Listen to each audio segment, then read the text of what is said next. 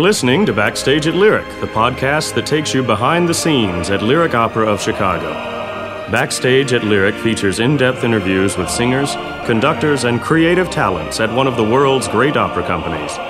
For additional podcast interviews, subscribe to our RSS feed or visit us online at lyricopera.org.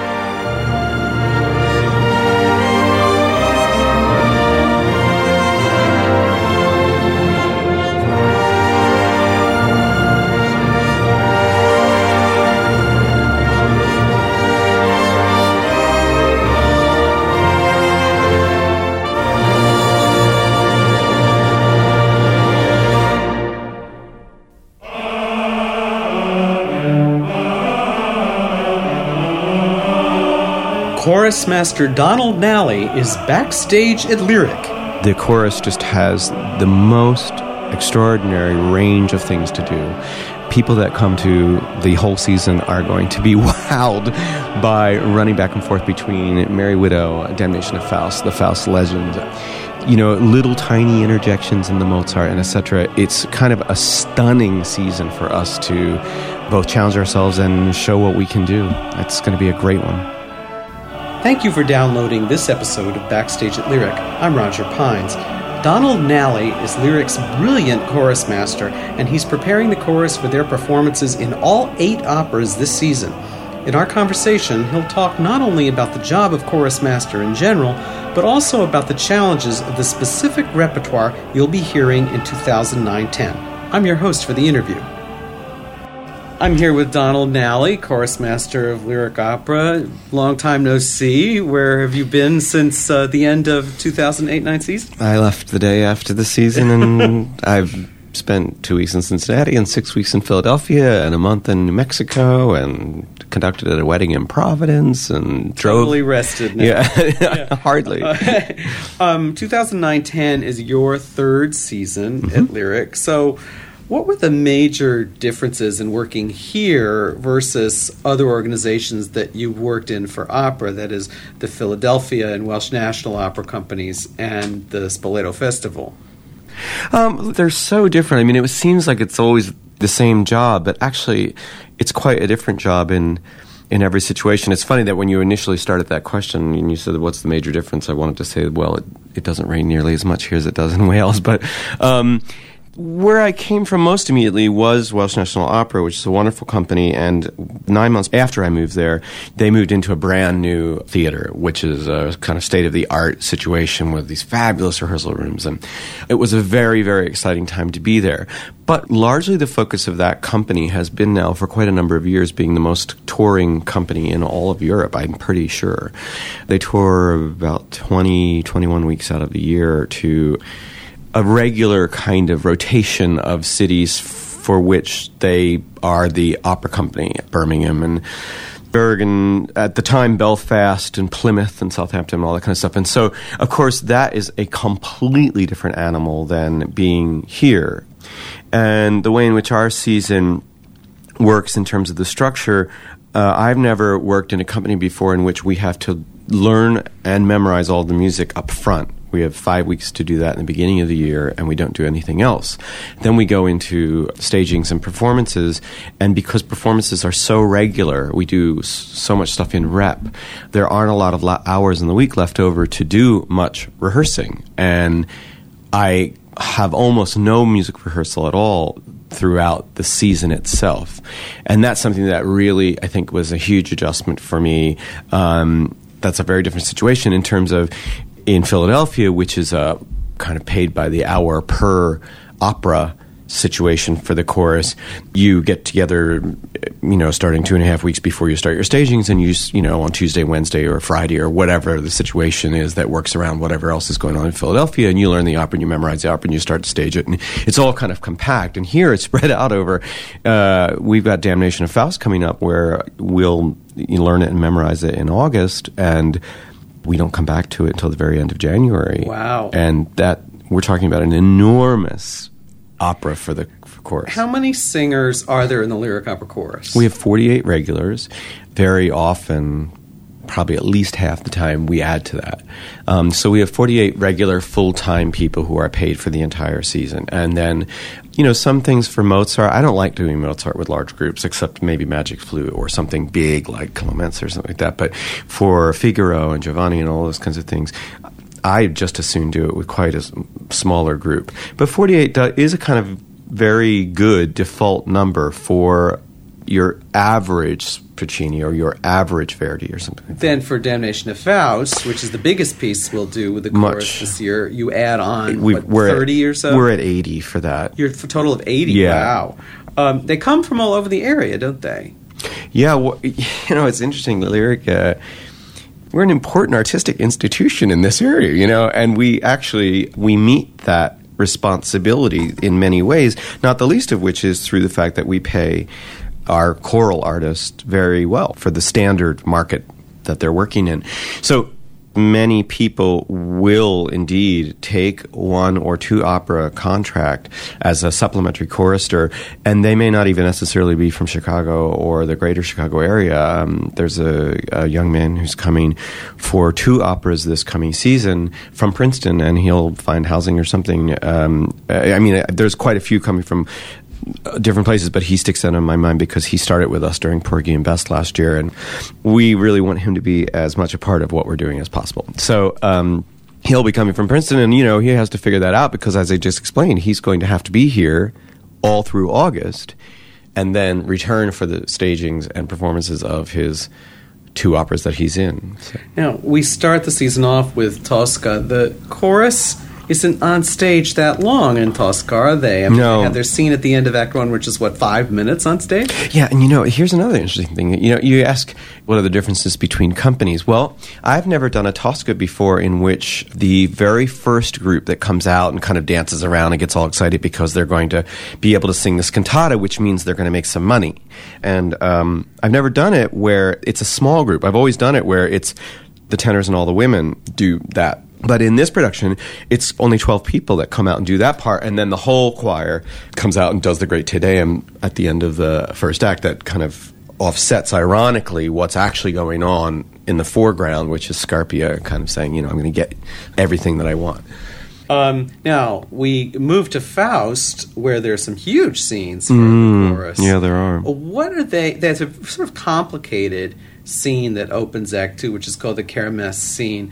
Uh, there's a lot going on on the stage. What are the What will the chorus actually be doing? I can't tell you in the days of Gounod how they actually divided things up, but often today, even though you have costumed what is called for in this situation, you've got vendors and you've got milliner women and you know like just various things that are called for in the score. But really almost everybody sings everything. It's it's a kind of generic approach to get the maximum amount of sound off the stage while the action is capturing what is supposed to kind of be going on. For example there's a moment in damnation where um, the soldiers and the and the students um, sing back and forth at each other. But what happens is that the soldiers sing this long thing, and then the students sing this long thing, and then they come together and they sing this thing together. Well, it happens that we are going to costume only 12 people as soldiers, and the other people will be in a kind of a more regular street dress kind of look. Actually, visually, you won't notice that some of the people who just sang as the soldiers are actually now going to sing as the students. So, um, it, and to get that thrill, to get what the you know sound wise what you really need, you kind of need to make that compromise. But the staging will be careful to make sure that the audience is seeing and getting the impact of this is the moment for the students, this is the moment for the soldiers. Now we move to Ernani uh, which is sort of rip roaring early Verdi. Is there a Verdi sound for a chorus that you differentiate from a romantic French sound or a Wagner sound? You know, I think that's true, and yet when you get into uh, composers who had this longevity in terms of the, their own writing and who developed and I hope it doesn't sound some in some way arrogant or whatever to say that Verdi developed as a composer and Puccini developed as a composer because there are certain composers who do and certain don't. You know, Chopin is a composer who I think didn't develop. He was kind of fully formed, and that's what he did. Um, but when you look at the what Verdi did in his lifetime with, with opera and where and the direction that he was going as an old man is fascinating. I mean, if he had lived another, if he if he'd started Otello when he was sixty, it would be interesting to see where we are today. You know, so my point is that, that with Verdi, I really find that there is a yes, there's a certain kind of Italianate, very Italianate sound and also a very rich and romantic sound, but that it's more specific than that, and that Traviata is a very different sound than Ernani. Ernani, to my ear, is more of a Don Carlos sound, grander, extremely rhythmically oriented, really largely about impact. Um, we move to Katya Kabanova, and there isn't much. Is there a little bit in Act Three for them? And that's yeah. We have this moment where they all come out of the storm. It's actually it's kind of funny because it reminds me a little bit about the moment in Jenůfa when they discover the baby and they all come running in and and are like, you know, the ice is melting and we found a baby. so um, in in in, Ka- in Katya, it's kind of he. You can tell he's got the same sort of thing going on. Actually, I guess in the, the Jenůfa was a later piece, so it, he kind of repeated that idea. But um, they all wind up running in out of this storm, and he gets to write all this sort of storm music, and and then there's a little tiny moment where the men are in this shelter with them out of the storm, and Katya spills the beans about her love or her actually she doesn't even do that she just says i went for a walk with him and uh, winds up killing herself over that but um, they kind of have this moment where they're going like, "Oh, look over there! That you know, that that's the people. You, the confession shall be damned." And somebody else is like looking at the pretty girls, and, and uh, but it's very very short. Considering the, it's Janacek, that must mean that it's musically and rhythmically incredibly complicated. It's so short for the chorus. It's so incredibly short. They literally, I, I can't remember the words, but it's like yata yata yata yata yata yata. That's it. But then the role of the chorus that's very incidental, and frankly, you could do it with six people. It doesn't. I think we. I think we've got fourteen on stage. Um, but the important part about our role is that we become the voices of the Volga at the end of it. Right. So as she keeps she keeps saying, "What a what is this sound that I hear?" And it's she's beginning to almost be seduced by the river, um, and I love Janacek. I just love him because he's he's he's writing at this point where we are really involved in this in our psych. We are beginning to really become aware and involved in our psychological selves. You know, he is very concerned with not just the so-called inner life, because you could say the same thing about Wagner, but the kind of Freudian aspect of that, you know, me as a complete unit inside me who has to look inside me and think and aware of the fact that we're thinking. And so in his music, there's all these times when it's clearly he's, you're watching this character develop an idea. And in this moment, you see Katya kind of going, I'm going to now turn to the river and I'm going to jump into it. And and part of that is because we're you hear the voices of the chorus off stage just soaring ah, ah, ah, and they sort of get closer and closer until she we end it. We're the last thing that happens. You hear us roaring. Um, change of pace with the Merry Widow. The women have the challenge of having to move around in period gowns and sing at the same time and dance and all of that. Uh, that uh, can't be easy for everybody to manage. Is there going to be a lot of sort of physical time that's just learning how to move on stage in those particular costumes? Yes and no. I mean, part of being a professional full time chorister is that you probably have done that so many times that it doesn't sure it can be a real pain and you know coming down the elevator with 23 other people in, in, the same costumes takes a little while, you know. Um, but you know, I really think that part of what the you know what it what it takes to become a person who's singing full time at the Lyric is a knowledge of all of those types of things. It's not just singing, and it's not just languages. Uh, it, uh, you know, it's also stage presence and the ability to figure out how to move around and, and do like the Onegin dance. That was a challenge because it's a um, they're really moving around on this uh, sort of a gavotte thing. Those huge dresses. Yeah, with those dresses. So now the director of the Merry Widow, Gary Griffin, has done a lot of musicals, and I assume he's going to be totally comfortable moving into the opera house. But generally, when you work with directors, what are you looking out for in terms of seeing that they have the chorus's best interest at heart, and no names need be mentioned unless you want to. Do you know, we were just talking about this yesterday upstairs because um, it is not a, a, fair assumption to assume that a theater director, or a musical theater director even, is going to move into opera easily because very seldom are they dealing with large numbers of people 48 60 80 and what to do with those people in a limited amount of space, in an incredibly limited amount of time. In opera, we have to work much faster than they do in theater.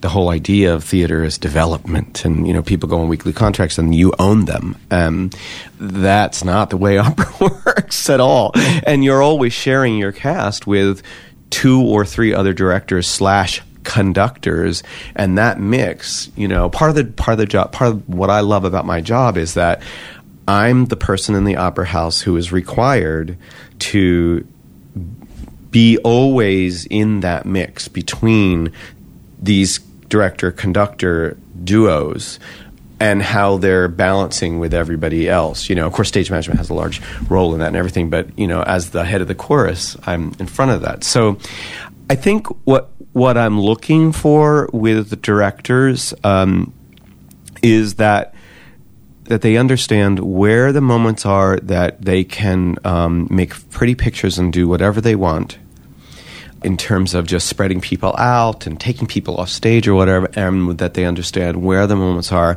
that the chorus has to be downstage in your face.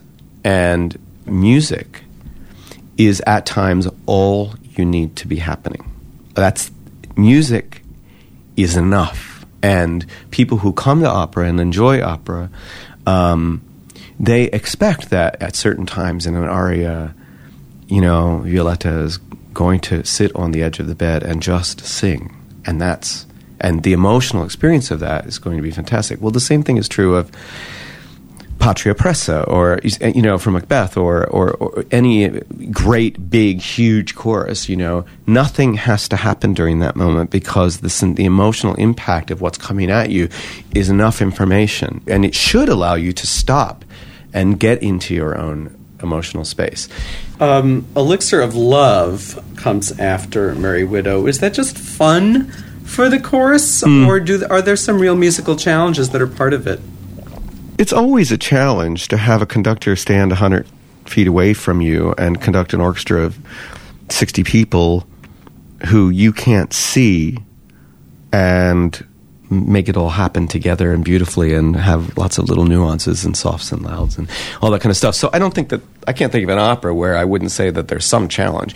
And Elixir is a very fast moving um, opera for the, the chorus has a lot of words which they just you know go you know they're just going on and on and on and on. And um, they have to move very quickly and it has to be quite it's also quite a, a um, staccato-y kind of a sound you know? It, it's everything they do they, I, they hardly ever I can't think of anything they sing that is really kind of a legato beautiful line. It's all and um, and so in that way that's another kind of a challenge. But is it fun? It's incredibly fun because I believe Donizetti was from Bergamo, and and he um, is capturing this kind of like both a, a, sort of love for peasant, simple people, and maybe make maybe not making fun, but having fun with them and their slightly lovable gullibility, and that's all in this opera. So they they get to be very. Uh, I I love them. You know what I mean? I love the the people in the town of Elixir because they're good people, and they it's, it's so great. For example, when the women all these find out that he has inherited this money, but he doesn't know it, and so he thinks that the elixir is the reason that they're all like goo goo gaga over him and want to have the first dance with him and and it's you know it's such a simple stupid it's such a dumb um, idea and yet it's perfect it's per it's just perfect because you can you can take that moment and stretch it out forever because the joke is a good joke and you know it, ke- it keeps it's the joke it keeps on giving so it's so great to see the women do that and this is after they've all already bought the elixir themselves in the first scene. So you're kind of scratching your head, going like, "Well." We don't need to talk much about Figaro because there are only a couple of very brief episodes that our chorus can probably sing in their sleep by now. Mozart didn't care about us. but what about the biggie this season for you, The Damnation of Faust by Berlioz? Isn't he one of the toughest 19th century composers for any chorus to sing? I love Berlioz. I love his music, and partly it's because he was smart enough and confident enough to know that he had the goods in terms of all that sort of classical foundation, and I, by that I mean classical era foundation form uh, underneath him, that he could just experiment and do whatever he wanted and he did. He just he con- it's a one every composition I, I hear of him, I just sit there going, this is just one huge experiment, and most of it works phenomenally well, and so. When you look at what he's done in this piece, I mean, I just can't get over the fact that he writes this sleeping chorus that is, you know, and I'm, I, I, I it's very unusual for me to just to, to sort of really, really go over superlatives about um, music because I have a very objective view about it. When you work right inside of it, you see all the flaws, you know. And even though you you know it, it's heretical to say that Beethoven's not always right, you can still say, you know, well, it's not a perfect piece, and or this piece isn't even a good piece, you know. Um, so to look at what, for example, to, to, to, something of such incredible beauty. He's written this incredibly beautiful piece, and yet it's plopped in the middle of this kind of strangely evolving plot. It's a it's an oratorio that leaves big holes of the story out. You know, it's really just scenes in a life. Um, but then again, that's another thing I just love about this piece. It, that's what it is. It's scenes in a life. It's as if you were watching a movie. Um, and just you're finished with this, and the next thing you know, you're in the middle of a garden, you know, or whatever. At any rate, there are enormous challenges. I think the, the biggest challenges are musical ones in terms of the incredible amount of nuance that's that's necessary. I mean, he starts it out with this little peasant's chorus, you know, da da da da da da da da da da.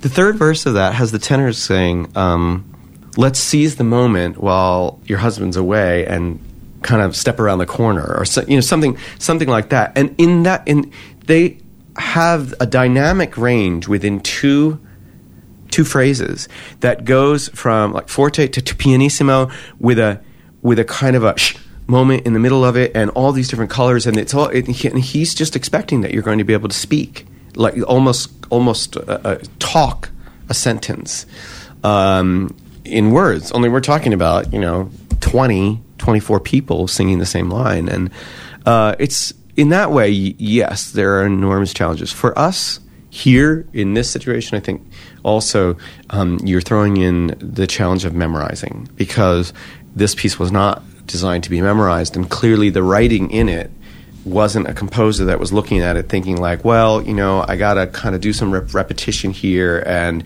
I might change the words but I'll keep the music the same or or vice versa, you know, I might change the music but then I'll keep the words the same and so to try to aid in getting this piece up and going. Well, Berlioz was writing an oratorio so he wasn't concerned about that. People were just to hold their scores. So memorizing this, there are a lot of words in it and a lot of corners to turn.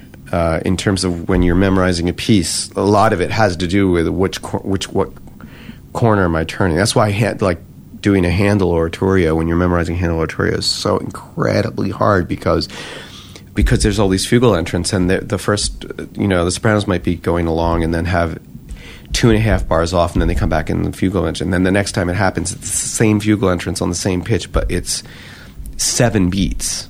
And, you know, and the next time it might be, you know, five measures. And all of those corners are really hard to memorize. Well, it's going to be a terrific season and very challenging. And I know you're going to be as busy as can be from start to finish, but I want to wish you all the best for it and thank you very much. We're going to have a ball. People that come to the whole season are going to be wowed by running back and forth between Merry Widow, Damnation of Faust, the Faust legend, um, you know, little tiny interjections in the Mozart, and etc. It's kind of a stunning season for us to both challenge ourselves and show what we can do. It's going to be a great one.